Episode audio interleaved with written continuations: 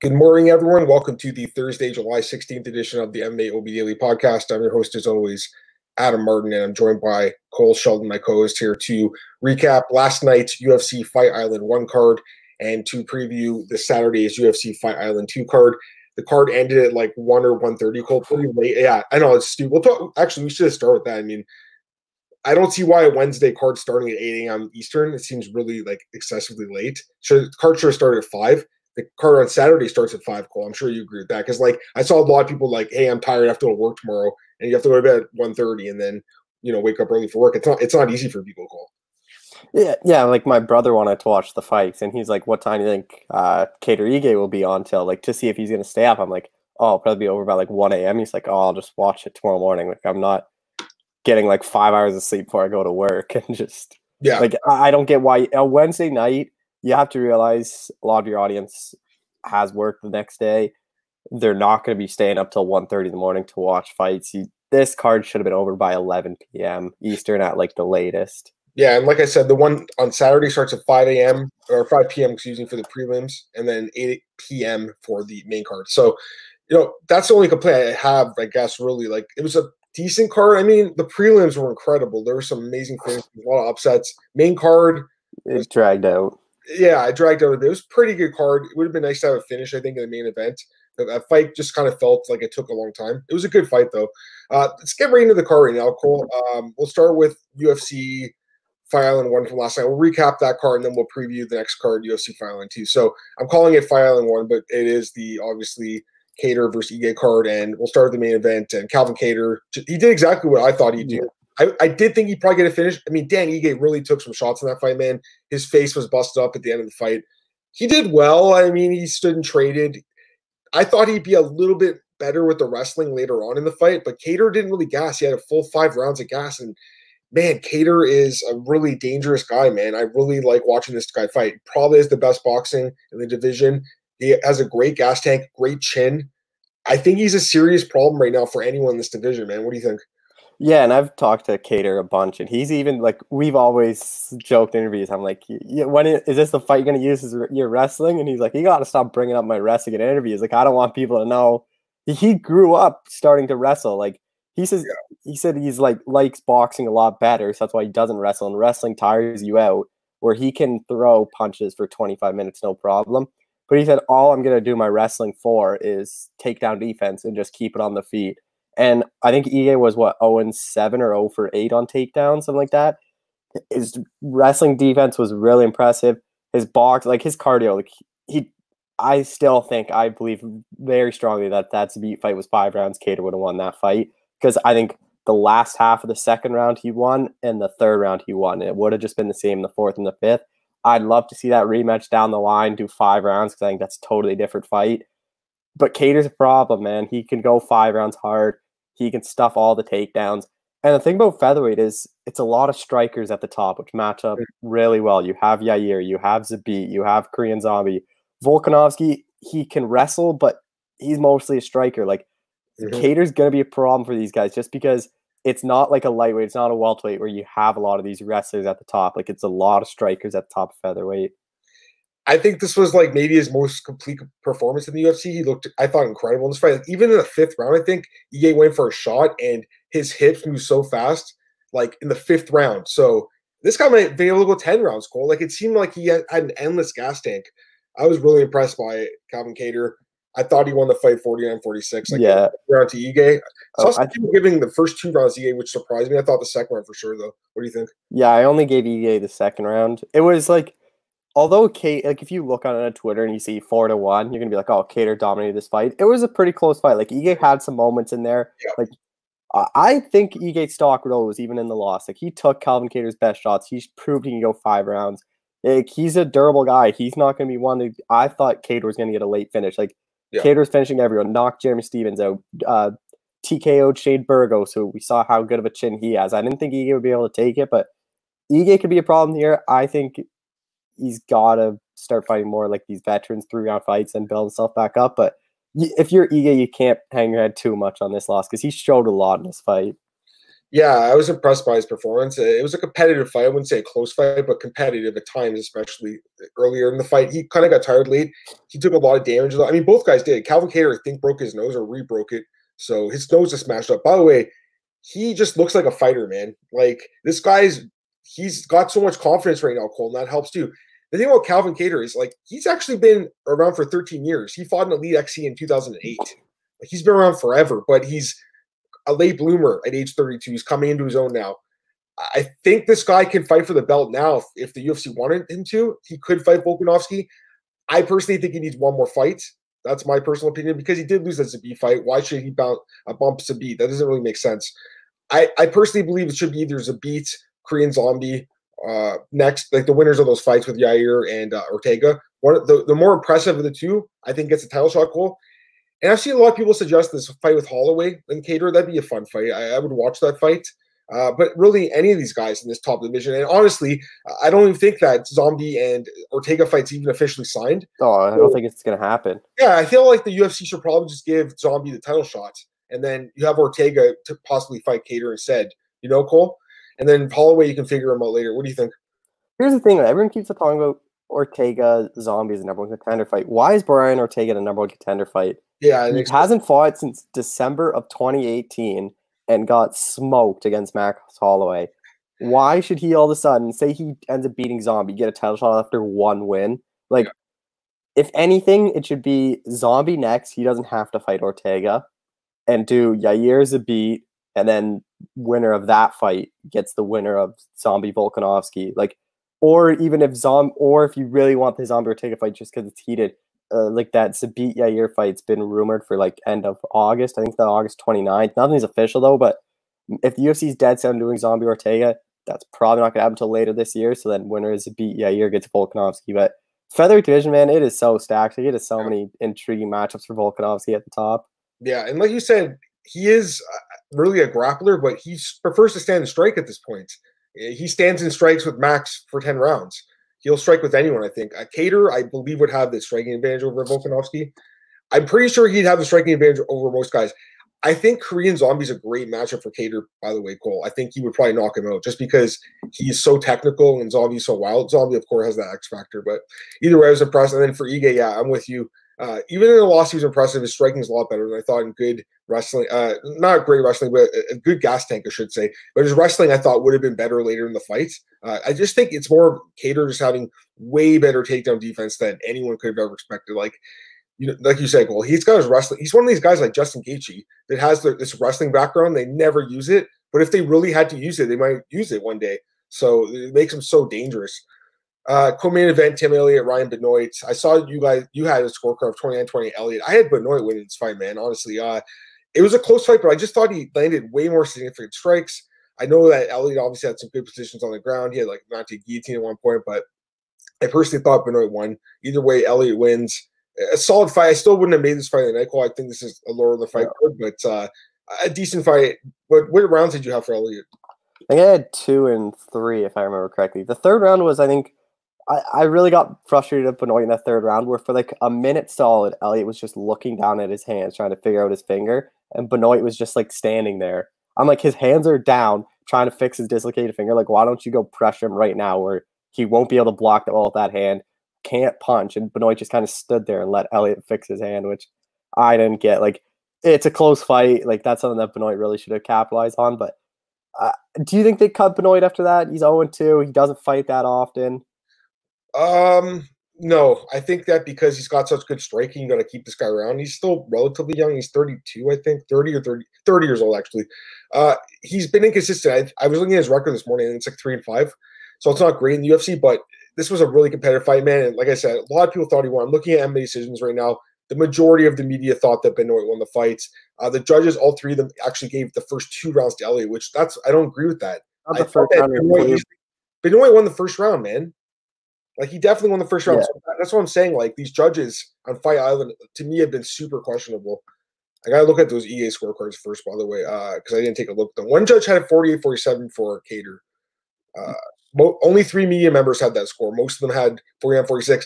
I probably should start sending my scores back into MMA decisions. I, I stopped doing it for a while because when I was with Sherdog, I did it, and then I was just getting shit on by fans. But it's kind of fun to do. I know the guy there. I can send them in if I want. Maybe I'll start doing that again, Cole, because I mean, it's it's nice to see there's more people now. When I used to when I was started doing this for him like eight years ago, there was like five people doing it. So like you could easily be like, Adam Martin's scorecard sucks. This guy sucks as a judge, but I'm actually a pretty damn good judge, I'd say. But yeah, all three of the judges had actually uh, Ige winning the second round. One judge had him win the third round. I don't know how, but uh, that's really weird. All right, uh, next fight, Jimmy Rivera defeats Cody Stamann, unanimous decision. Uh, yeah, this fight was not as uh, competitive as I thought it would be. Yeah. Jimmy Rivera looked great in this fight, man. His striking was solid, and then just incredible takedown defense. Like I told you that stat Cole where he had the highest takedown defense. Like he truly does have amazing takedown defense. Cody had some moments in the fight, but most like it was mostly just Jimmy outstriking him. Uh, good performance by Jimmy. It proves he's still like one of those top ten guys in the division, man. Yeah, I I I didn't expect Rivera to look like that. He was coming up that long layoff, was on the losing streak, but again, he was losing to like Petr Yan, Aljamain Sterling, Marlon Moraes. Can't be mad at those. And that Petr Yan fight, he had a lot of success, but he even admitted after the fight, like he coasted the final 30 seconds and he just kept on getting dropped in the final 30 seconds. I think for Rivera, you gotta like I wouldn't be mad at him getting like a Pedro Munhoz, Frankie Edgar winner, something like that. Like for Stamann, I think you do the Rob Font fight. That was supposed to happen a couple times. Rob Font's supposed to come back later this year. It's interesting fight. They're ranked right near each other, but I was surprised of how good Jimmy Rivera looked, especially considering the layoff. Yeah, he looked great, man. Seriously, and you know this keeps him in the top ten, entrenched there, and set them up for a solid fight. I think in his next uh, outing here. I'm just looking at the rankings. I mean, it just depends what like if Aldo wants to fight again. I mean, I'd love to see Aldo versus Rivera. That'd be a fun fight. Very yeah. well matched fight, I think. Uh, just looking at the rankings, yeah, Corey Sandhagen's number four. He doesn't have an opponent. You could do that fight. The Rob Font fight actually does uh, excite me also uh, Raphael Assunção. I don't think they fought before. They might have. I can't remember, but uh, you could do that. Either way, you look good. Stamann obviously lost this fight. I, I think his stock went down a little bit just because honestly, I thought he'd look better in this fight after that Kelleher win, Cole. But uh, he did take it on short notice, up a weight class. He's still a good fighter, man, for sure. So I'm not too worried about Cody going forward. I still think he beats the majority of the guys outside the top 10. Top 10 are tough matchups, I think, for Cody, though, because he's got good wrestling, but it's not good enough to beat the elite wrestlers. And then He's got good striking, but it's not good enough to be a guy like Rivera. So he's kind of in that like 10 to 15 role, I think, right now. But you know, he's still a good fighter. Uh, next up, Taila Santos. She had a great performance here against Molly McCann, dominated the fight. I think I scored all three rounds for her. She looked really good in this fight, Cole. Where was this performance against yeah, I don't know. Borella? Nowhere, man. It's crazy. Like she hadn't fought in like I think almost two a uh, year and a half since the Cain and Ngannou card, and she lost that fight. At least we talked on the podcast on Tuesday comes back and then just dominates Molly McCann, who's looked great in the UFC. So, uh, man, it makes you wonder, like, how good is this girl? Because she looked really good, Cole. Yeah, and like that's why I picked Molly McCann. Molly McCann was looking really good, and just the loss to Romero Borella is not a good look for me. That's why I started. I faded her a bit, but man, that was a.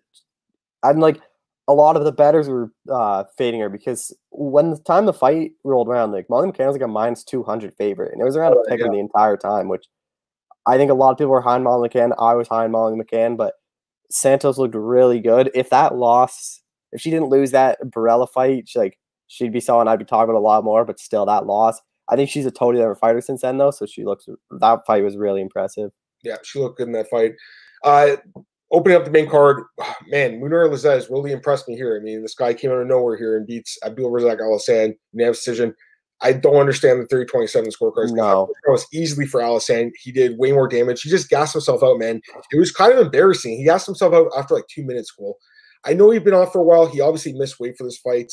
Uh, just a lot of things, I guess, going against Alhassan, the two year layoff, um, time difference. I mean, Lazzez, like he lives in Dubai, he lives close by. Like this was it seemed like almost like a showcase for him when we all thought it was going to be the other way around. Yeah, I mean, this guy looked great, man. I got to be honest, Cole. He kind of surprised me quite a bit. He didn't look like the guy on the saw on tape. The guy in tape, eh, the guy in Brave and, and these other promotions, he kind of just held back a bit. I think. I mean, this guy looked incredible in this fight, Cole. Seriously, uh, an eye-opening UFC debut, in my opinion. Yeah, he looked really impressive. Like Niko Price couldn't take those punches from Abdul Razak Al Hassan. And like he landed some clean overhand rights where where that was knocking everyone out, and I think that kind of took a lot away from him when he landed like and he was teeing up against him against the fence, and he was just still standing there and smiling. I think that takes something away from you, but he impressed me. I didn't think it's just the level competition. I don't think he was fighting that good. I didn't think he was that good, but man, he could be a factor at welterweight. Like he's a dangerous guy. He has a chin, has a lot of knockout power. He's like it, to me, that was a very impressive UFC debut. Yeah, it was an awesome fight. But man, Al Hassan, he loses uh, this fight call by decision. Both his career losses by decision now. Uh, he's got like less than five minutes of gas, man. Yeah, it's not really a winning recipe. And he had he looked like a fish out of water off his back. Lazzez had side control. We got to talk about that ref. He, we, I mean, we oh. could skip by this because there's so much that happened on this card. But I mean, what are you doing? Right up from side control, I think three times, two or three times. Like seriously, like the highest level of the sport, the referee doesn't let the guy work from side control. Uh, Lazzez was coasting a bit. I will say that he was kind of laying praying, but it's side control, man. You got to let the guy keep that position. Uh, so either way, Cole, yeah, uh, it was a great fight, and they win fight of the night. But because Alhassan missed weight, he doesn't get the 50k. Thankfully, the UFC gave it to someone else for performance, and we'll talk about those guys later. But uh, fight of the night, Lazzez gets his 50k. But yeah, I mean, three pounds overweight, and this is on 50k, so that does suck. And he lost uh, potential win bonus because he lost the fight.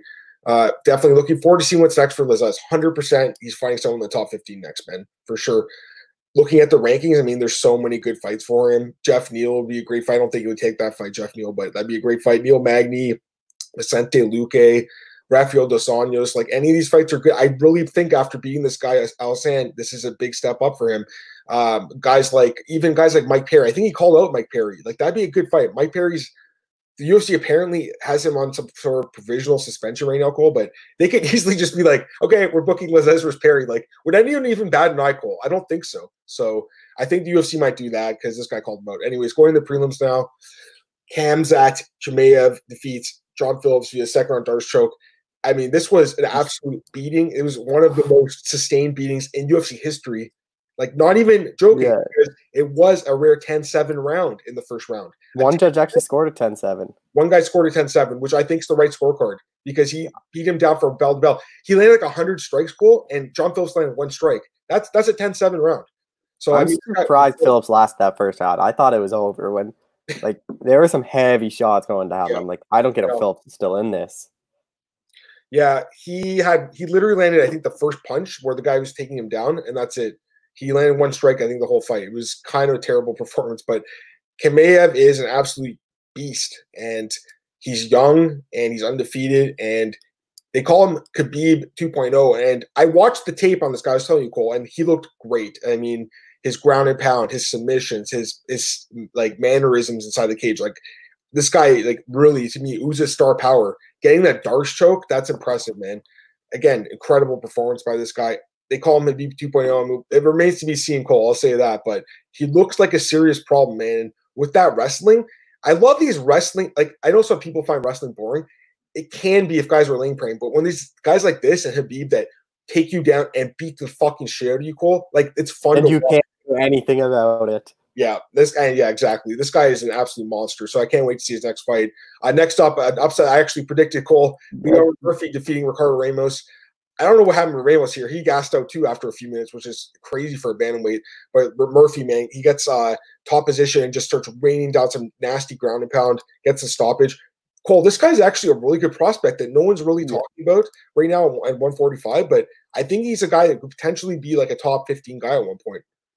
Yeah, he's like even the Zubair fight. Like I didn't, I was picking Zubair in that one. He fought to a draw. I was picked against him in both of his UFC fights, and man, like I've been someone that's really high on Ricardo Ramos. I don't know if I can be as high as him anymore. Like he's been knocked out twice now. Like I think when Bisping said he went out, I thought he went out there too. Like I thought it was a little flash knockout, and the replay kind of showed him go out, but it was I don't know what happened to Ramos. Like I think I don't know if he's a featherweight. Like I think he's better at bantamweight, but I know the weight cut's tough. So I think he's kind of one of those in betweeners, or he's small for forty five, but he's too big for thirty five. But I don't know what to do with him, but Lerone Murphy, like he's got to get a, another step up. Like I don't think he can get a top 15 guy, but maybe someone just outside, like someone in that 16 to 20 range. Where's your boy Charles Rosa ranked? I think that'd be a fun fight. You know, it's a durable guy. He could be potentially fine. So I think that'd be a fun fight. Um, Ken Shiro, what's going on? He says Khamzat mauled his opponent, but I wonder how well he will do against another fighter who wasn't fat and out of shape. Yeah, John Phillips is uh, not the greatest fighter, but the way he beat him down was impressive. Uh, next up, Modestas Bukauskas defeats Andreas Michailidis via TKO via elbows. at five minutes of the first round. Okay, so really weird, like one of the weirdest stoppages I've probably Yeah. seen. Uh, I thought it was a pretty competitive first round. At the end of the first round, it could have honestly went either way. Um, shoots for a takedown, try to seal the round. I guess like it works for some judges, like in the Lazzez fight in the first round. Anyways, he tries to shoot for a takedown, and Bukauskas starts raining down those uh, like they're not 12 to 6 necessarily, but they're downward elbows, the Travis Browne elbows, I guess we'll call them Cole.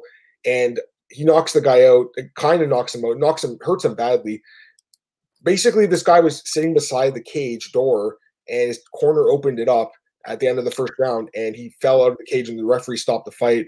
There's a lot of controversy here because the referee could have looked at the replay, but he chose not to. He's like, I know what I saw. But to me, this was like a borderline 12 to 6 elbow to the back of the head, man, because the first shot, I think, was the one that hurt him. It looked like right in the back of the head here.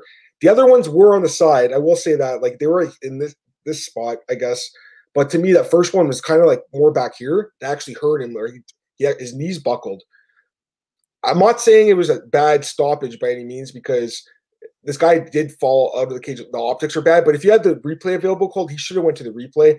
And I think at that point you could have potentially continue the fight, but he, the guy looked done too at the same time. So it is what it is. I don't know. I, I feel like they, they could have looked at the replay though for the elbows. Cole, what do you think? Yeah, I think you could have. And but the thing is, he after the elbows, he just kind of sat there, like he didn't get up, like Yeah. he was just kind of on his knees. He looked sort of out of it. Like I think if he got up, he might have fell down. That's I think that why he was trying to like he wasn't standing up. And then obviously the door opened, but even Feldman basically say you gotta know where the door is there. Like even if you're just sitting against the fence, like just beside it, maybe the fight doesn't get stopped. But he was really out of it. Like he was rocked. But I think you should have went to the replays because I agree that first one was kind of I didn't know for sure where it was. I think the rest of them were clean. Like they were clean elbows, but that first one, it Yeah. might have been where I think the replay option is there. So why don't you use it? Yeah, that's the thing that bothers me, and I agree with you. I think the first one, the other ones were probably okay, but the first one that actually hurt him, I think, was to the back of the head. But either way, but um, Bukauskas wins the bonus here. And I should have mentioned Murphy and Chimaev have obviously won bonuses too. Uh, there were some really nice performances here. Uh, next up, Jared Gordon defeats Chris Fishgold via decision. He dominated the fight. Chris Fishgold had a few guillotine choke, choke attempts, but mostly just got dominated in this fight. Cole uh, Liana Jojua defeats Diana Belbita via submission armbar first round, verbal submission. Great performance by the underdog here. It looked really good in this fight. And Jack Shore opening up the card defeats Aaron Phillips by submission rear naked choke, and the under scored by one second, really at 229 of the first round. So crazy uh, performance there, getting that win right before the under missed. Uh, Cole, just any thoughts on those last couple fights? Yeah, Jack Shore looks really good. He's a guy I'm high on. He needs to step up competition. Um, Jared Gordon looked impressive at 45. I didn't know how his chin would do at 45. I think 45 is his division. He looked a lot better. And how about Paul Felder's tweet tweeting at Jared Gordon telling him to send him his uh, 5% for the corners fee, which is that was so which fun. was kind of funny. It's hilarious. Jared Gordon, man, by the way, that post fight interview, I mean, that's tough. He said that his wife or girlfriend miscarried recently and then she also contracted coronavirus. And obviously, his whole team got sick at Sanford. Thankfully, Paul Felder came and did him a solid, man. So that was cool of Paul Felder. That was awesome, by the way. I just love the way they played it up, showed him going in the backstage Cole. It was awesome. Um, we'll take some comments from Conchero. The issue is the ref didn't call a foul, and the fighter is trying to tell the ref in the stool he was fouled decided to pretend he was hurt and wanted a DQ win. I mean, definitely some uh, language potentially barriers there between those guys, but I don't know if he wanted the, to win by DQ. I'm not sure if that's what he was trying to do. To me, it's like I I don't even know if they would have given it a DQ. I think they would have just probably called it a no contest call, if anything. Uh, that's they probably would have called it an accidental elbow, even though it was on purpose, obviously. But either way, he says fighters can't tell a ref he was fouled for DQ. Don't work that way. That's why I was rolled a TKO. I mean, we've seen that happen, like with the Pereira Sanchez fight. Does that count as one? Both girls pretty, but their features and made you. Oh, come on, man! Don't don't say that stuff, dude. We don't need those comments on here, bro. Come on. Um, let's go to the next uh, card, Cole. That I mean, anything else you want to talk about this card? We're just we're good to go to the next one. Okay, so we'll preview UFC Fight Night Figueiredo Benavidez two, the rematch. So they were showing the uh, like the the trailer, I guess, for the card, and they were really playing up the fact that Benavidez doesn't believe he was uh, responsible for that illegal headbutt or accidental headbutt call. when he, he clearly led with his head. The, it's not even like that one. The entire fight, when he would punch, he'd just go like that and lean his head in when he punched. It's like it's bound to happen. Like it's not like Benavidez was like holding his head and just like headbutted him. Like the headbutt was all Benavidez, and it's one of those things where it happened so fast. Like I don't blame the ref for not stopping it. They literally headbutted and then they separated within like a second, and then they're already throwing punches. I don't get why that was the focus more than Figueiredo missing weight. Like that's why there's a rematch. Is Figueiredo miss weight and the title is still vacant. You know what? You're 100 percent right because they did call it a TKO. They didn't call it a no contest or a DQ. They called it a TKO win for him. So the controversy was the weight miss because had he won, he would have won, or had he made weight, he would have won the belt. And there would be no rematch. And then they would have given Pantoja or something in a rematch or something. I don't know. There's a lot of rematches going on at the top of the division. Uh, it's possible Pantoja could still fight for the belt. By the way, he is the official backup. It looks like Figueiredo's on point to make weight.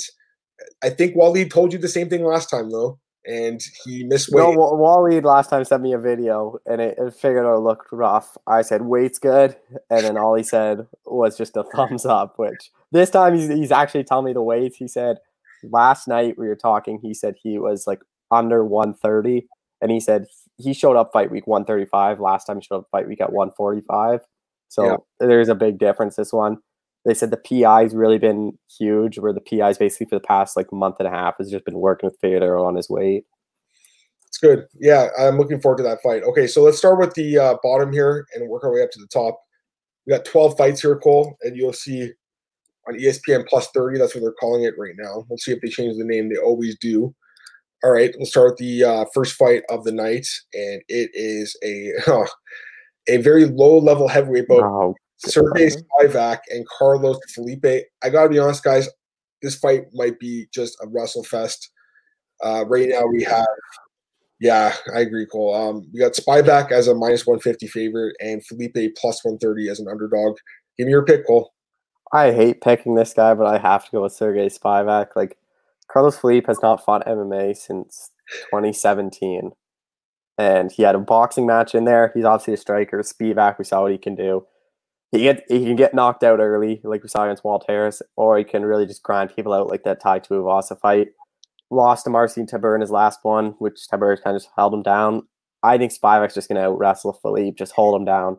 Maybe he'll get a submission, but don't bet this fight at all. You can't trust either of these guys. Like I wouldn't be surprised if Felipe knocks Spivak out with his first punch, or if Spivak just grinds out Felipe for a distant for the decision. I my pick has to be Spivak, but I hate picking this guy because I'm not high on this guy at all. I'm just laughing so hard, Cole. I loved your breakdown, by the way. I agree with everything you just said. I'm going to pick Spivak too, just because he's already proven in the UFC he can wrestle guys. The Tuivasa fight where he took him down and choked him out eh, or Tuivasa is not great by any means. He's actually one of the worst heavyweights in the UFC right now, but it's still like a win over a guy who's in the UFC. Whereas Felipe, this guy has he does have an 8 0 record. He's 25. I mean, he's got some stuff going for him, obviously, but he hasn't fought since 2017 in MMA. He fought a boxing match in 2018, but still, that's like almost that's over a three year layoff from MMA. He is young though, Cole. So I mean, it's possible. You know, he's been training and and getting better. But you look at some of his opposition: 0 0, 0 0. 0 0, 2 0, 5 0. I mean, these fighting really low level guys. Spivak, at least, like I said, has that win over Tuivasa. He does have the experience being in there with uh, Tybura and Walt Harris. He's got some good wins too over uh, Tony Lopez and Travis Fulton, two uh, veterans of the sport. So he does have a lot more experience, and I think just the wrestling probably is going to be the difference here. But yeah, I'm with you, Cole. I mean, mm, do you really want to put your stock into two guys that are at the bottom of this heavyweight division? Probably not. All right, next up we have a really intriguing lightweight bout between. I don't know why this is so low. I'm, right, really... well, I'm just about to say, why is this like this? This fight probably should be on the main card. This uh, fight's better than the other lightweight fight, Alvarez Duffy. Better than a lot of these fights on this card. This fight should be way up higher for sure. I agree. This is a great fight. I really like this matchup, Cole. I don't want to say it's a sleeper for fight night because stylistically, I don't know if it will be, but I think it's going to be an exciting fight, an intriguing battle between uh, really a grappling heavy fighter, Ramos, and a striker mostly in Tsarukyan. Anyways, uh, Davi Ramos or Arman Tsarukyan, who right now is a minus 210 favorite, and then Ramos a plus 175 dog. Give me your pick in this one, Cole. This is going to be a really grappling centric fight. I'm really looking forward to this one. Both guys have lost to Islam Makhachev. that was David Ramos's last fight last uh, at 242. Tsarukyan fought him in April, then bounced back at 240, beat uh, Olivier Aubin Mercier. I don't really love the odds. I think this fight is a lot closer just because they're two high level grapplers. But I have to favor Tsarukyan. I've just been more impressed on that win over OAM, dominated him. He has some good wins from the regional season in Russia. Davi Ramos is a guy like we saw what he did to Austin Hubbard, just grinded him out. He beat John Gunther, beat Nick Hein. He's has more UFC experience. He's been fighting in like promotions like RFA that he's been doing this for quite a while. I just think Tsarukyan's the better grappler. I think his cardio is a bit better. I don't think either of them are going to get a finish. I'll take uh, Arman Tsarukyan by decision. Yeah, I think Ramos can win this fight. I think the odds should be tighter. Like this to me like more like minus 150 Tsarukyan. I do lean him though slightly. I just think the striking is going to be a huge edge for him in this fight. And his wrestling is, is really good too. So Ramos obviously is going to be shooting for takedowns in this fight. Cole. I think if he tries to stand trade this guy, he's going to get picked apart. He'll probably be trying to make it a gritty fight, but I don't think it's going to work, man. Tsarukyan, he's got really good takedown defense. He showed that in the Makhachev fight. I think he, you know, he's a lot younger too, so there's a lot to like about him here. But again, you know, Ramos has that grappling style that if he does get takedowns, he can dominate this fight, and he can also submit guys too. So he's dangerous. But uh, yeah, I'm going to go with Tsarukyan. All right, next up, flyweight bout Malcolm Gordon against Amir Albazi. Malcolm Gordon actually trains in Scarborough with Joseph Valtellini, yeah. former Glory kickboxer. So, and someone I know myself. So, that's really cool, man, to see this guy because I've seen him fight Cole a bunch of times back in the day in Ontario. He was fighting for the Score Fighting Series back when I worked there in 2000 and what was it, 2012. He fought on Score Fighting Series six, and the main event of that card was oh Chris Horodecki versus Brad Cardinal. Okay, and then there's also Rick Glenn was on that card. Gerald Meerschaert was on that card. They had a lot of good fighters. Dude, fighter. I should say I say we, but I mean because I work there. But yeah, Score had amazing fighters, man. Seriously, cool. Jordan. I wish that was still going on. We need more promotions in Ontario. Dude, you don't even know how good Score Fighting Series was, Cool, because like you were you were still like young back then, man. Like this was an incredible card. Uh, I, when I worked at the score, uh, the guy who did it, Brendan Fraser, uh, Brendan not Brendan Fraser, sorry, uh, maybe that's his name. I can't remember his name. Brendan, God, no, Brendan Brendan Fife. Sorry, Brendan Fraser's the actor. He's the actor from Bedazzled. My bad. Brendan Fife, my friend, who's also the promoter of Score Fighting Series. Dude, he did a great job. Seriously, the matchmaking was really good. Uh, the matchmaker is also uh, Alex Caparici, does a lot of matchmaking here in Ontario, Quebec. I'm pretty sure he's TKO's matchmaker as well, so he's really good. But yeah, Malcolm Gordon coming in here, Cole. Sorry, I just went off there, guys. But yeah, I mean, this brings back memories, man, because like it's it's cool to see a guy that I saw grow up finally making it to the big show. That's incredible. So he's on a four fight win streak here coming in, but he is the dog, uh, Malcolm Gordon, for this fight. Right now, he's only a couple sportsbook have the odds for this, but basically he's right now one plus 150 ish, and Amir Albazi minus 175 ish. So give me your pickle. It's kind of is Gordon took this fight at short notice against uh, Alexander Dol- uh, Doskalchuk, and then he pulled out as well. Bazzi's taking on even short notice. I'm going to go with the underdog Malcolm Gordon here. When Albazi wins his fight, it's by submission, and Malcolm Gordon is so good on the ground where I don't think Albazi's going to be able to spin or take him down. On the feet, I like Gordon's kickboxing a bit better. Albazi is only a, a losses to Jose Shorty Torres and Brave, which UFC veteran, not a bad loss. Malcolm Gordon, we've seen him get knocked out before, but I just like the experience. He's been grinding a lot in Canada, fighting in TKO, fighting in different promotions across the states too. I think this is going to be a fight where Albazi needs to get down to the ground. I don't know if he will and on the feet. I favor Gordon slightly. I think this is going to go the distance, and I'll take the underdog, Malcolm Gordon, and get it done. Yeah, I'm taking Gordon too. I just think he's a little bit more well-rounded, man. Because even if the fight goes to the ground, like look at his last couple wins, they're all by submission. But he's got the striking background too, training with Joseph uh, Bazooka Joe. So I, I, think he's a little bit more well-rounded. To me, like yeah, you're right. Uh, has that fight with Shorty Torres. That's cool, but actually, Malcolm Gordon's got a lot of experience fighting yeah. for promotions like Bellator. I mean, I saw him fighting Bellator back in the day. So, uh, and he beat Chris Kelades, who actually won a few fights in the UFC. Yeah, I like uh, Malcolm Gordon this fight. Uh, I mean, it's a flyweight bout between two guys making their debut on short notice, so you can't be too confident, Cole. But from what I've seen, I believe he's a little bit more well-rounded. Let's go to Kenshiro. This is a good fight night for sure. This week has been great for MMA globally. UFC is the best. Give White credit. Yeah, for sure. I agree with that. Uh, love the international flavor on these cards. He likes this card. I like the I like this card. I mean, I'm not going to say it's the best card ever, but it's a nice card, especially for hardcore fans. You know, there's a lot of international talent, which I love. Local, I really like that. All right, next up we have a bantamweight belt. This is a fun fight. Montel Jackson against Brett Johns. Right now we have Montel Jackson minus two thirty, Brett Johns plus one ninety. Cole, give me your pick. Yeah, this is really cool matching. I think it's kind of good to see who's the better prospect and who the UFC is going to push. Brett Johns had a lot of hype behind him, then dropped those two losses to Aljamain Sterling and Pedro Munhoz. Looking back, those aren't bad losses at all. Montel Jackson's only loss was his UFC debut against Ricky Simón. Since then, submitted Brian Kelleher, beat Andre Subtov, Felipe, uh, Felipe Colares. I favor Montel Jackson slightly. It's just the height and reach. He has a five and a half inch reach. He's three inches taller. I just think on the feet, Jackson will be able to use that reach, piece up Johns.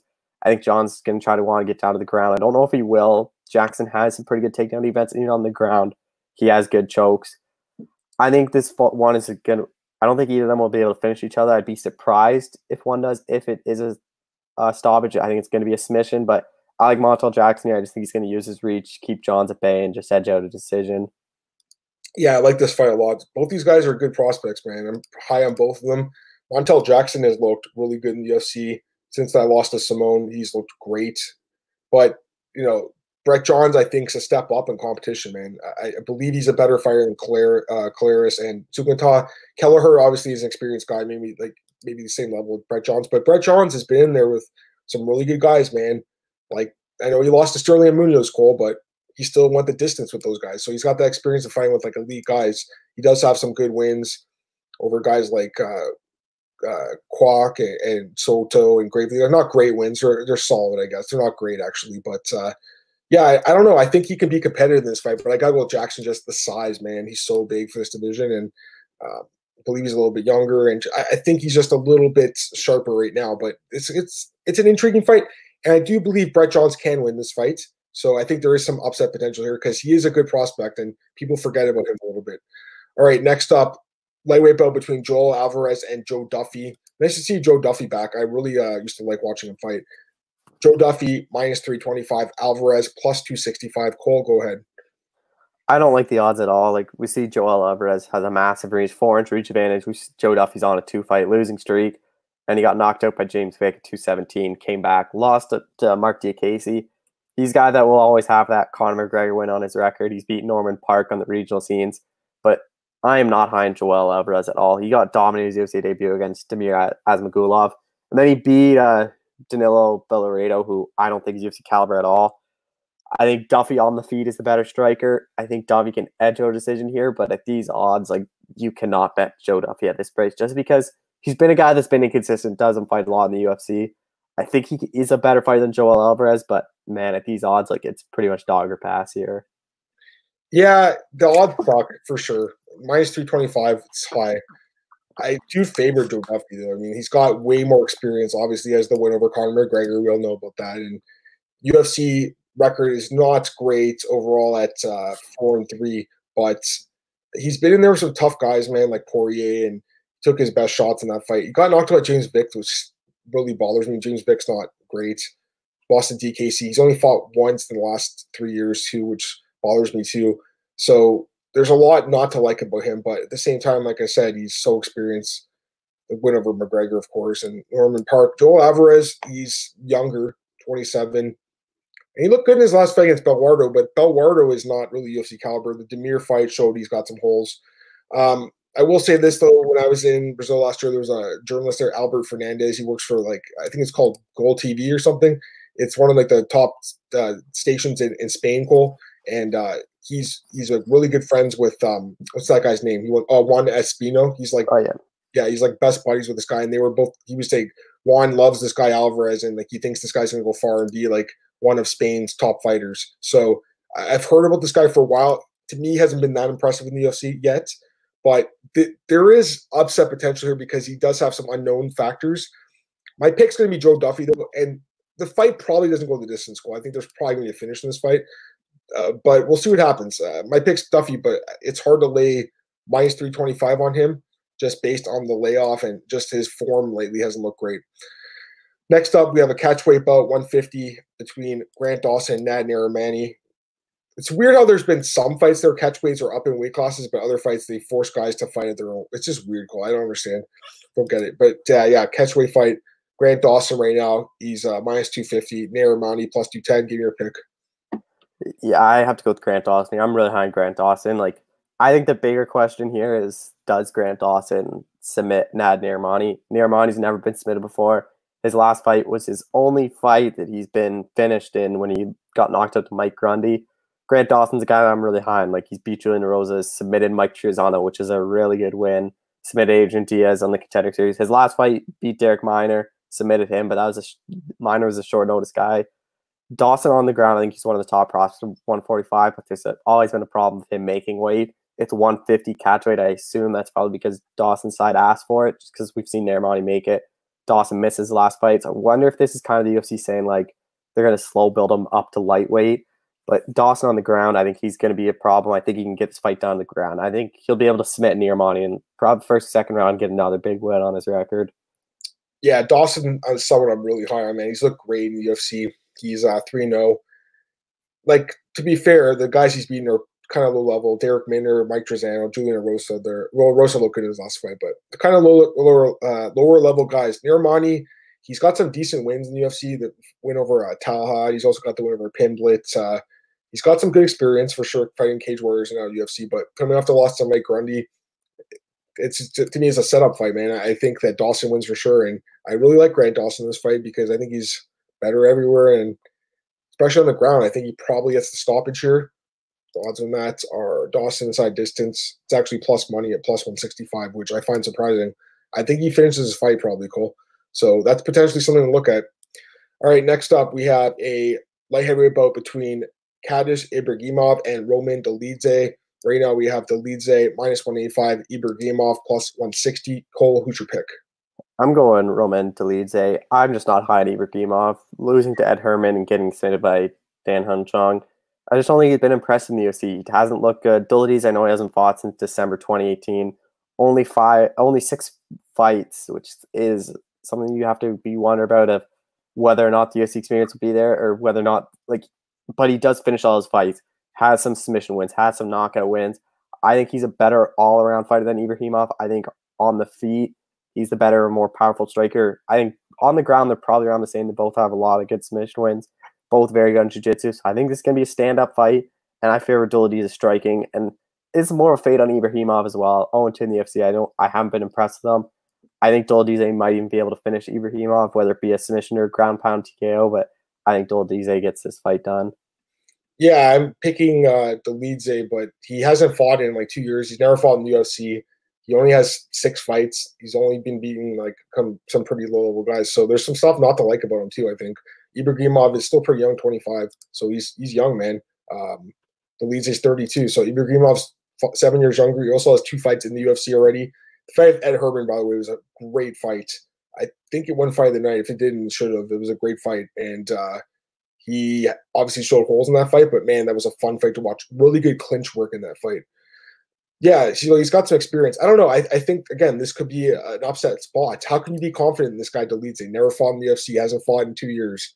I'm going to pick him because he probably should win because Ibrahimov hasn't looked amazing in the UFC's and his striking defense is questionable. But I mean, this guy Cole, like all his wins are, you know, well, it's the last fight, won in the third round, but mostly the first round wins. What happens if he gasses out too? All right, next up we had uh, this is a really good fight here. Alexander Pantoja against Askar Askarov, opening fight in the main card. Pantoja is the official backup just in case someone misses weight or gets sick or gets injured, I guess heading into the main event. But for this fight, we have Pantoja right now minus 190, Askarov plus 165. Who's your pick, Cole? I really like Alexander Pantoja in this fight. Askar Askarov has looked good in the UFC. The draw against Brandon Moreno, I think a lot of people, I scored that fight for Brandon Moreno. I thought Moreno won that fight. And then beat Tim Elliott, almost knocked him out. But Pantoja is just a huge step up of competition from Tim Elliott. Like, knocked out Matt Schnell in his last fight, which is a big win. Knocked out Wilson Reis, submitted Ulka Sasaki. His last loss to Deiveson Figueiredo was obviously fighting for the belt. Beat uh, Brett Moreno by decision. He's one of these top flyweights, and he's a flyweight that finishes a lot of his fights. Askar Askarov hasn't lost, so it's going to be interesting to see if Pantoja can finish him. But I just think no matter where this fight goes, I think Pantoja's wrestling defense will be a big factor. And on the feet, I think he's the much better striker than Askar Askarov.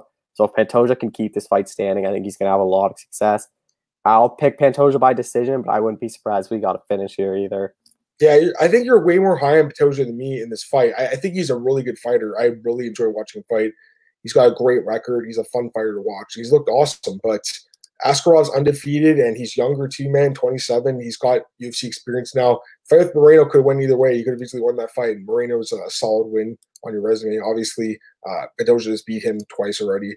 Uh, he also has the win over Elliott. He's looked good. And, and, even back in the day when he was in Russia, he was fighting like high level guys, uh, like guys like Anthony Leon and Jose Maria uh, Tomé. Those are high level guys for the regional scene. So this is a guy who's been there with some decent fighters. Pantoja, I think, obviously has more experience, better experience.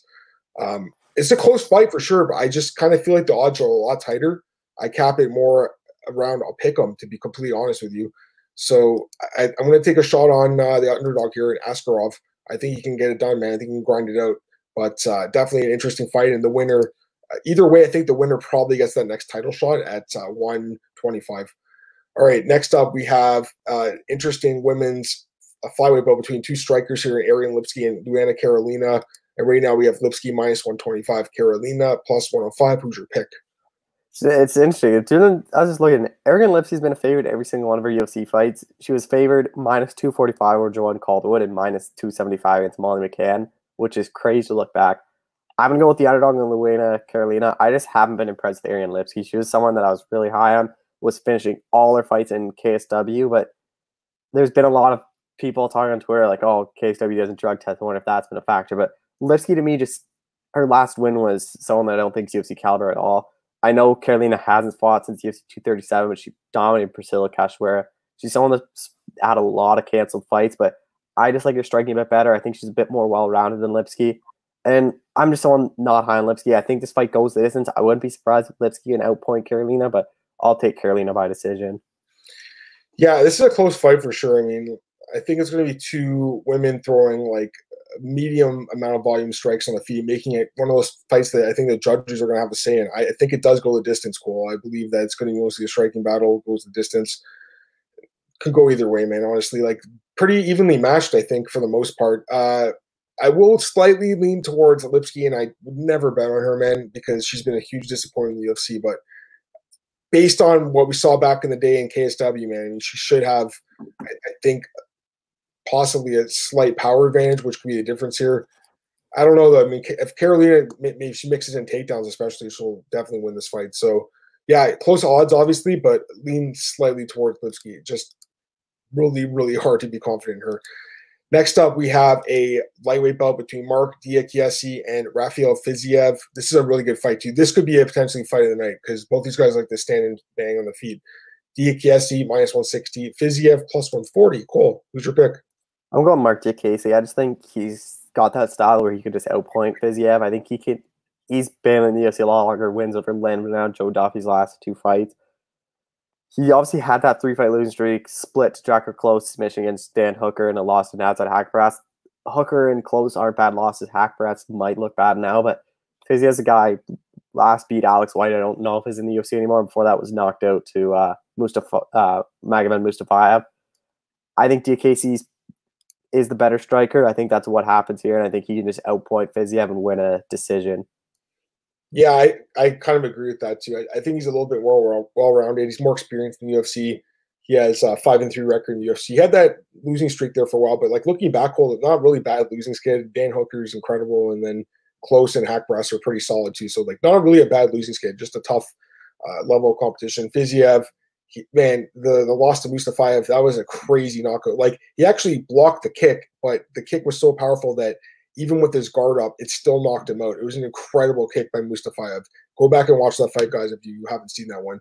Uh, the fight with Alex White was a, a, solid win. Alex White's not great. He's like a gatekeeper, I guess. I'm not sure if he's in the UFC anymore. Actually, I don't think he is. Yeah, he's the guy who's like, if he's still in it, he's lucky. I think he's like three and six in the UFC, if I'm not mistaken. Like it's a not a great record. Um, but yeah, and this guy obviously has knockout power. Cole. He does have really good striking. It's gonna be a fun fight.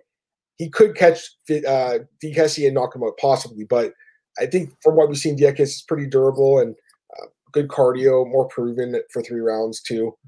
My pick's Diakiese, but Fiziev is kind of an unknown guy, and you kind of got to be careful guys like this. This is why I actually love cards like this because fans that mostly don't stay up to watch those like Russia or like China card school that we do as, as like MMA nerds, they get to watch these guys perform. All right, co-main event time, Cole. Uh, maybe the best fight in the card. Great fight here between Jack Hermansson and uh, Kelvin Gastelum. And obviously, you should plug your interview here with Jack Hermansson, who you talked to for uh, the Just Scrap podcast. So right now we have really close odds, Cole. Kelvin Gastelum, slight, slight favorite, minus 115, and Hermansson, minus 105. Who's your pick? Yeah, and this fight is really interesting because no one's talking about it. If Kelvin Gastelum loses this fight, he is on a three-fight losing streak. Like he's a guy that was supposed to fight for the middleweight title last year when Whittaker pulled out Bayouth, fought for the interim title, was close beating Adesanya, but since then, he's a guy that lost to Darren Till. Both of us picked Darren Till, and a lot of people were calling us crazy for picking Till.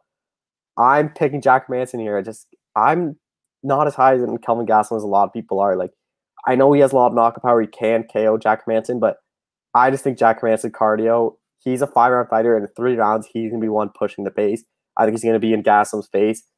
And I think he can get Gastelum down. I think he can submit Kelvin Gastelum. We've seen Jacare have success on the ground. We saw Chris Weidman submit Kelvin Gastelum, and I think Jack Manson's a better grappler than Chris Weidman. Like, uh, not, uh, I think uh, Weidman's better wrestler, but jiu-jitsu, I think that's Jack Manson. We saw him submit David Branch, submit Gerald Meerschaert. He dominated uh, Jacare Souza. I think the value is on Jack Manson. I think Jack Manson can finish Kelvin Gastelum by submission here it's possible. I, I, feel like you're really underselling Kelvin Gastelum here. So with Kelvin, he's a guy I've been high on ever since TUF, man. I anyone who's been following me forever knows I picked him to beat Uriah Hall as an underdog. I think he was like plus 300. He was a massive underdog that fight. I mean, I got to take a look at those odds. Was, that was like a long time ago. Yeah, he he was like plus 300. So um, no one was picking to win, but I saw so much potential from this kid on the show, and I was so impressed with his performances on this on the show against guys like Josh Samman and Bubba McDaniel, and he's been incredible. I think in UFC for the most part. Uh, look at his level of competition, man. First fight in UFC fought Hall and uh, wins the fight, and then he fights guys like Rick Story, Jake Ellenberg, beats those guys. He lost to Woodley. That fight was super close. He was also sick and went to the hospital the day before due to a bad weight cut and still went to a split decision with Tyron Woodley. Same with the Neil Magny fight, which a fight I thought he won. That was an incredible fight. Went five hard rounds in that fight. Uh, the Johnny Hendricks win was a solid win. Nate Marquardt. Look at these names. This guy has fought the best guys. Since moving up to middleweight, it's looked great. Tim Kennedy, Michael Bisping, Souza. He does have a couple losses, obviously. Oh, also, Belfort, he knocked him out, and then it was uh, no contest for marijuana, which is dumb. The losses, obviously, you got to look at them a little closer, I think. Uh, the Chris Weidman fight, that fight was a competitive fight where he actually dropped Chris Weidman. He eventually got choked out, which obviously you got to worry about here against Jack Hermansson, who's got a great ground game. So that's something to keep in mind. But you know, the fight with Adesanya, he gave Adesanya a better fight than anyone else has. That's why I think people are high on him because he is proven he's one of the top guys in the division. And the Darren Till fight, I thought he lost that fight, but it was a competitive fight. So to me, Kelvin's like an elite guy, man. He's a top five guy in my opinion. Like I, I really believe he's one of the top five guys. Hermansson's been great too in the UFC. He's looked incredible times, finishing guys like uh, Meerschaert and, and Branch, latest, but and also the uh, Souza fight. But the the Near fight, getting knocked out there, that worries me here against a guy like Gastelum. There's a lot of KO power. I think Kelvin Gastelum wins the fight, man. I'm going to pick Kelvin Gastelum. It's a close fight because Hermansson's actually a really good fighter too, but I, feel like Gastelum, with his experience, with his age, and I think his better durability, quite frankly, too. So either a knockout or decision, I'm going to pick Calvin Kelvin this fight. All right, let's get to the main event here. Deiveson Figueiredo versus Joseph Benavidez, the rematch. Right now we have Figueiredo minus 200. Benavidez plus 170. Cole, who's your pick? Yeah, this is really interesting. The first fight I picked Benavidez, I just thought Benavidez was going to out wrestle Figueiredo, similar to what Formiga did, and just kind of grind him out. This I, I rewatched the first fight because they UFC posted on YouTube. I watched it again yesterday, and after rewatching it, I don't really see a path for Joseph Benavidez to win this fight. Like I thought he's to have the advantage on the ground, and Figueiredo almost had him in the armbar. He took Benavidez down. He had a lot of success. I think the only way Benavidez wins this fight is if it goes into those later rounds, fourth, fifth round. Because I am worried about Figueiredo's cardio. I know he can go three rounds. I'm not sure if he can go four or five. Which I know Benavidez can go five rounds hard. Which, but Benavidez or Figueiredo has so much power. I think he'll be able to connect on Benavidez again and, and get a TKO win and become the new flyweight champ. But I don't really love the odds. Like I get why they're so high. Figueiredo uh, finish Benavidez, but Benavidez is a guy you can never really count out. Yeah, uh, interesting fight. I'm like you. I picked Benavidez the first time, but I did not like what I saw in that fight. Personally, I wasn't impressed by his game planning in that fight. And I feel like we obviously saw a huge power advantage on the feet to Figueiredo, just a huge striking advantage. Uh, I know Benavidez, Uh, they kept saying he won the first round in the fight. They kept saying that, Cole. Like Figueroa was close to that arm. That arm bar was tight. I know. I'm just laughing because they kept hyping that up. Like he won the first round. they were like, and then Bisping after like the first round, they're like, "Oh, Figueroa's gassed. He won't be able to do anything." I'm like, I don't think he was gassed. Like, and then the second, like, yeah, I love Bisping, by the way, but there's times where like he's really just silly on the commentary. Like l- last night, I think I think it was the Murphy fight where he's like he's knocked out, but he at that point hadn't been Ramos, and then like ten seconds later, oh he's knocked out now. It's like okay, you gotta chill with that. But yeah, uh, as far as this fight goes, Cole, I'm gonna pick uh, Figueiredo. Um, I just think that we saw in the first fight he's the better fighter, quite frankly. Saw him knockout Benavidez. Probably gets a knockout again, I would assume, in the five rounds. You know, Benavidez is great. He'll probably go down as one of the best fighters never to win the belt if he doesn't win this fight. Because if he doesn't win this one, I have no idea how he's going to get another title shot.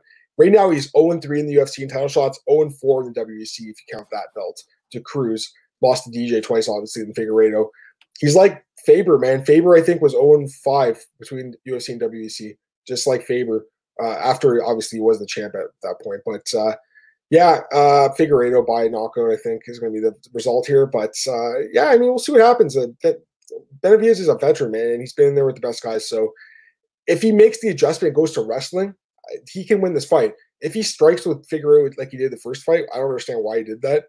I don't think he does. By the way, I feel like he's getting a title shot too because his wife works for the UFC and Dana White loves this guy and loves his wife too, man. I, I do believe that played a part, Nicole, because you could have given the, another guy the title fight instead. After a guy is knocked out, Brandon Moreno, Pantoja, like all those guys. personally, that's what I would have did. But either way, all right, let's get us some comments here. The Drifter, the Tim Kennedy fight was awesome. I was at that fight in Toronto. Kelvin Gastelum absolutely tooled Tim Kennedy, who never fought again. He likes Kelvin to get the knockout over Jack Hermansson. Yeah, I'm kind of leaning that way, but we'll see. I mean, Cole, I respect his opinion, and he likes Hermansson. And if the fight goes to the mat, Hermansson probably does have an edge with submissions and stuff like that. Kenshiro, Benny can do this. Figueiredo's a weight cheater, and that headbutt only hurt Benny. Well, yeah, I mean, as far as the head, but The headbutt was all about Benavidez though. yeah, exactly. Uh, and as far as the weight cheat, uh, kind of, but uh, I mean, because he missed weight, he wasn't able to win the belt. So I don't know how he just cheated. He just played himself, if anything. Cole. Also, he didn't win that bonus that night too, because he would have won a bonus. Yeah. He knocked out Benavidez and won the belt. He would have got 50k bonus. Marcus, what's going on, man? Will Pantoja win at 125? If Deiveson doesn't make weight, will the UFC consider making Pantoja versus Benavidez to guarantee a 125 pound champ is crowned? I think so. That makes a Yeah, lot. that is the plan. Yeah, he should do it. Do you want to break down that fight just in case? Sure. I, yeah. I, I mean, I guess I haven't really thought about it, Cole, but I Well, just like uh, I think Pantoja, obviously. you would go Pantoja. Yeah. I'd go Benavidez if Benavidez Oh. Pantoja is the fight. Yeah. I would. I, I guess. I mean, I really haven't thought about the fight.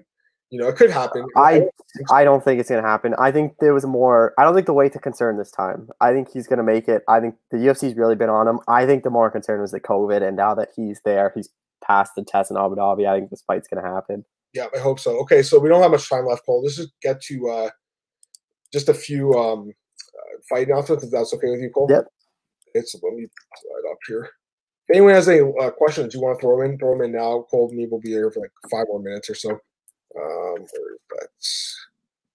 Yeah, it should be an okay card though, Cole. I mean, we'll see what happens to weigh-ins tomorrow though, for sure. Hopefully, this guy makes weight. I'll say that. If he misses, Yeah, man, that looks bad on him in the well lead because they promised Dana White we're going to make weight this time.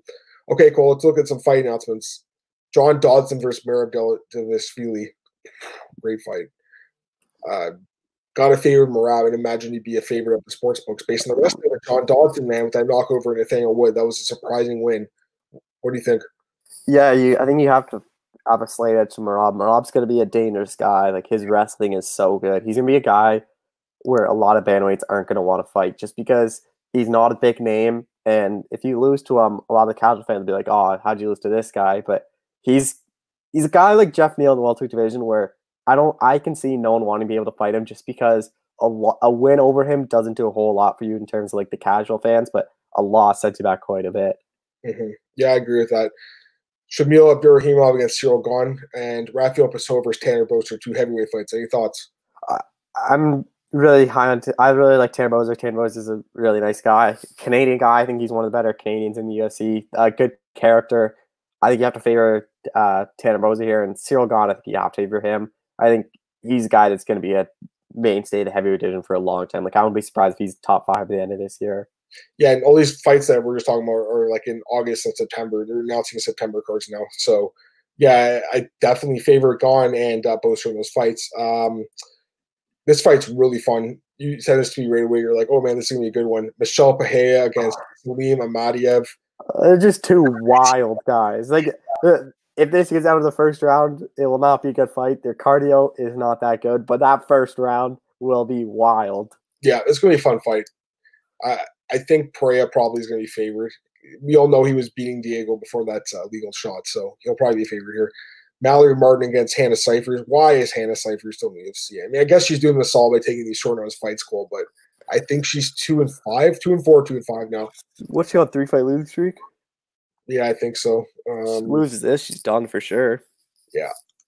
And the last fight here, Zubaira Tukhugov against Hakeem Dawodu. Another great fight, man. I don't even know who I favor in that one. That's such a good fight. Probably Hakeem, I think, a little bit, but uh, I don't know how many people know about him. Like, uh, you know, compared to how many people know about Zubaira, right? Zubaira has got so much hype because he's uh, Khabib's friend and stuff. So, yeah, I think Zubaira probably is favored, but I, I think I'd probably go with uh, Dawodu here there because I do believe his striking is a little. Yeah, and when Dawodu shows up, he's really good, but he's been someone that's like that Bochniak fight. He didn't look that impressive, and that was a fight he should have done a lot better in. Like got choked out by Danny Henry. Yeah. Hero says, "What do you guys think about UFC 2, 251 selling 1.3 million pay per views? Do you think Conor's crying in a corner home, seeing as his last fight didn't even sell one million? So, by the way, the numbers there's some I wouldn't say controversy, but Dave Meltzer said it's lower than the 1.3 million. So he thinks that they added some extra buys there. Like he feels like the UFC leaked that number. It obviously did well. It was a great card. Yeah. Uh, you know, the, or not uh, like uh, actually the card played out okay, but on paper it was an amazing card.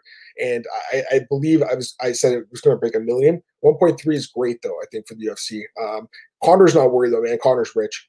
Uh, I normally have a good tell by how the pay views do when it, the Thursday before the fight. A lot of my friends text me, "Oh, who should I bet on? Oh, yeah. how do I watch this fight? Do you know any like streams or should I buy this pay per view?" That only happens two or three times a year where like I have some friends that are hardcore that watches all the fights. I have some that will only watch the big pay per views. And I could tell when they're texting me, when they all text me and Masvidal stepped in, they're like, I got to watch this fight now. I'm like, this is going to be a big fight then. Yeah, no, I'm with you on that one. Uh, same way. I had a bunch of people text me, hey, uh, should I bet Masvidal? And I said, yeah, it's stupid. But I also good picks. I gave him Davey Grant too. So uh, my friends, I told I went five five on the main card there. I told them all five fights, and my one friend just to just to be uh, the opposite of me, he picked the other five, and he's like, "Oh, I lost fifty bucks." I'm like, "Well, that's what you get." and that happens. Uh, as Hero says, everyone expected it to sell at 900. I, not, I mean, I thought a million, but yeah, I guess nine. It might be maybe it's 1.3 million worldwide, just because the ESPN numbers don't include Canada, Australia, which still have the right. He's also saying uh, is Jorge a draw? Yeah, I think he's been a draw since till knockout. Yeah, I think so too. Because uh, that, well, no, I'd say the Askren fight because the, the Askren fight really pushed me over the edge. But that Askren fight, a lot of people were looking forward to that more than the yeah Jones Santos and the what he's did in the last like two years, like year. It's incredible. Jorge is blessed by Jesus. Took a gamble, paid off royally. Is lost in hers brand since six days notice. That's true too. And people mm-hmm. are already talking about this rematch. I don't. I mean, I don't think he's close at this point because there's so many other guys that's the risk he took. I mean, he's like, oh, I get paid now, but I, you know, I could wait and train harder for a, for a fight. But yeah, I don't think it would matter. It's good he got the experience, but you know, if he had more cardio, it could have been more competitive. Kenshiro says Usman won two because his pay per view cut is huge. I'm guessing Usman would do an immediate rematch with Jorge for big money. I don't think they're going to do that rematch, man. They're going to do either Burns or uh, mm, Edwards. Yeah. I think Burns should get it. Burns will get it. I think Leon Edwards hasn't fought since July of last year. Like and the win over was it was over at the time RDA Rafael dos Anjos, but now at this point, like Rafael's on a long losing streak. And that's the thing is like he's Leon Edwards in a lot of interviews saying, "Oh, I just couldn't fight." This travel stuff started happening in March. He last fought in July. Like yeah. you, he could have fought a lot sooner than then. Yeah, no, I'm with you on that one. So I mean, what else we're going to talk about here? Do you want to quickly touch on Covington's yeah, I was, say, I was before we get out of here. That's the one thing I want to say. So he's claiming he signed a butt agreement to fight Tyron Woodley, on August 22nd. Is that Uh, going to be it? That's a main event, right? The main event on ESPN. Yeah. So he said Woodley declined it. possibly. I mean, it's short notice. It really is. But a lot of guys are stepping up and taking short notice fights. Um, it's only five weeks notice, I guess. I don't know. I mean, I'd like to see the fight. I guess they want Covington to in that card, though. It seems like they're penciling him in for that fight card. Um, I think he did really good numbers for that Robbie Lawler card uh, last year that was on ESPN. So, you know, if Woodley won't fight him, then you can do Edwards or uh, uh, I guess Wonder Boy is another fight. Um, Mas- Masvidal is the perfect fight. I don't know if they do it though, but that would be a great fight. Any thoughts, Cole? Yeah, I got a lot of flack in my What's Next home for. I said, do Masvidal Covington on ESPN five rounds. Like that would be mad. And everyone's like, oh no, you have to do that on pay per view. But you do that on pay per view, it's only three rounds. Like I'd love to see that fight for five rounds. And I think, uh, like the UFC does big fights on ESPN. We saw Dillashaw Cejudo on ESPN. Like they're putting big fights there to get good ratings on the network. That would be massive for ESPN to do that on free TV. Yeah, I think it'd be good too. So we'll see what happens there. And then what else is there? Um, Hater wants Volkanovski. We already know that. And uh, oh, uh, Bellator fight announcements. I forgot to do Bellator. We didn't talk about this at all. Uh, so they have their event on July 24th, apparently. Uh, the thing with you and Ricky Bandejas is funny. Cole texted Ricky and said, "Are you fighting?" And Sergio Perez kind of get an interview, and he's like, "I'm not fighting." And then apparently he texted him back like 10 minutes later saying, "Oh yeah, I got the boat agreement now." So that fight's happening. That's the main event, three round fight. Bandejas versus uh, um, uh, uh, Pettis Jr. So that should be a good fight. Pettis Jr. He called him that. Pettis. Uh, should be a pretty good fight, but I'm, I'm really looking forward to seeing Jordan Mein against Jason Jackson on that card. Jordan Mein's a guy I'm, I've always loved. Uh, I'm not saying I'm super high on him anymore, but that'd be a good fight. And then they also announced a couple other fights: Benson Henderson versus Michael Chandler two, and uh, Phil Davis versus Lyoto Machida two. So Bellator, they're making some fight announcements. Cool. We don't talk about them much, obviously, much anymore, and no one does really. It kind of feels like they've been forgotten about, but it seems like they're coming back with a vengeance. Uh, They really missed an opportunity too. This this card it should have been way more stacked. Like, it should have been two title fights. Put your big names on your return. Like your return, and they've been they've had so many months to prepare for the return, and they announced their card like a week and a half in advance. It makes like how much promo can you do? Like your return should have been like Lima Mousasi. Maybe you do Bader Nemkov. You do those two fights at the top. Then you do like Bandejas Pettis on the under like on the main card. Like this card should have been so stacked just because all your fighters are like they can all fight. They're fresh to fight. None of them are injured. Like I think Bellator kind of dropped the ball in their return fight and only announced it a week and a half in advance. Like I don't think that does them much favors. Yeah, it's bizarre. It really is. Uh, but hopefully they pull off the show next week and these guys get paid. All right, cool. I think that's it, man. Um, give me your uh, thoughts on whatever, and, and you know, uh, is there anything else you want to talk about? Or No, I think that's good. cool. So, Cole, plug your stuff, man. Let's get out of here. Twitter, Eccleshot91. Uh, I'll have the What's Next today on BJPenn interviews with Jack Hermansson and Deiveson Figueiredo. Tomorrow I'll have the fighter picks for Figueiredo Benavidez. Everything else is always on my Twitter. Awesome, man. You guys can follow me on Twitter at MMA Martin podcast. That's at MMAOddsbreaker.com, YouTube, Apple Podcast, Google Podcast, Spotify, Anchor. Uh, subscribe, man, and tell your friends about it. And subscribe to the channels. And it'd be nice if people could, uh, you know, just yeah, subscribe to this MMA Oddsbreaker channel because I feel like not just us, but I think uh, Mike MMA picks. It's morning breakdown. I don't think there that I watch that all the time. It's a really good show. It's morning breakdown. Yeah, exactly. So I think definitely like the po- the podcasts we have are good, and obviously Nick and Brian do their show too. All right, uh, that's it, guys. And then I'm at bjpenn.com and MMA rings on that. Have a great day, and I'll be back on Monday. Uh, actually, sorry, uh, Tuesday. I think Cole, right? Tuesday at 10 a.m. Yeah, Breakdown. Whittaker Till. Oh, Yeah, that's gonna be a fun one. Gustafsson and Werdum. So Tuesday, 10 a.m. Until then, enjoy your weekend, guys, and enjoy the fights. Have a great day.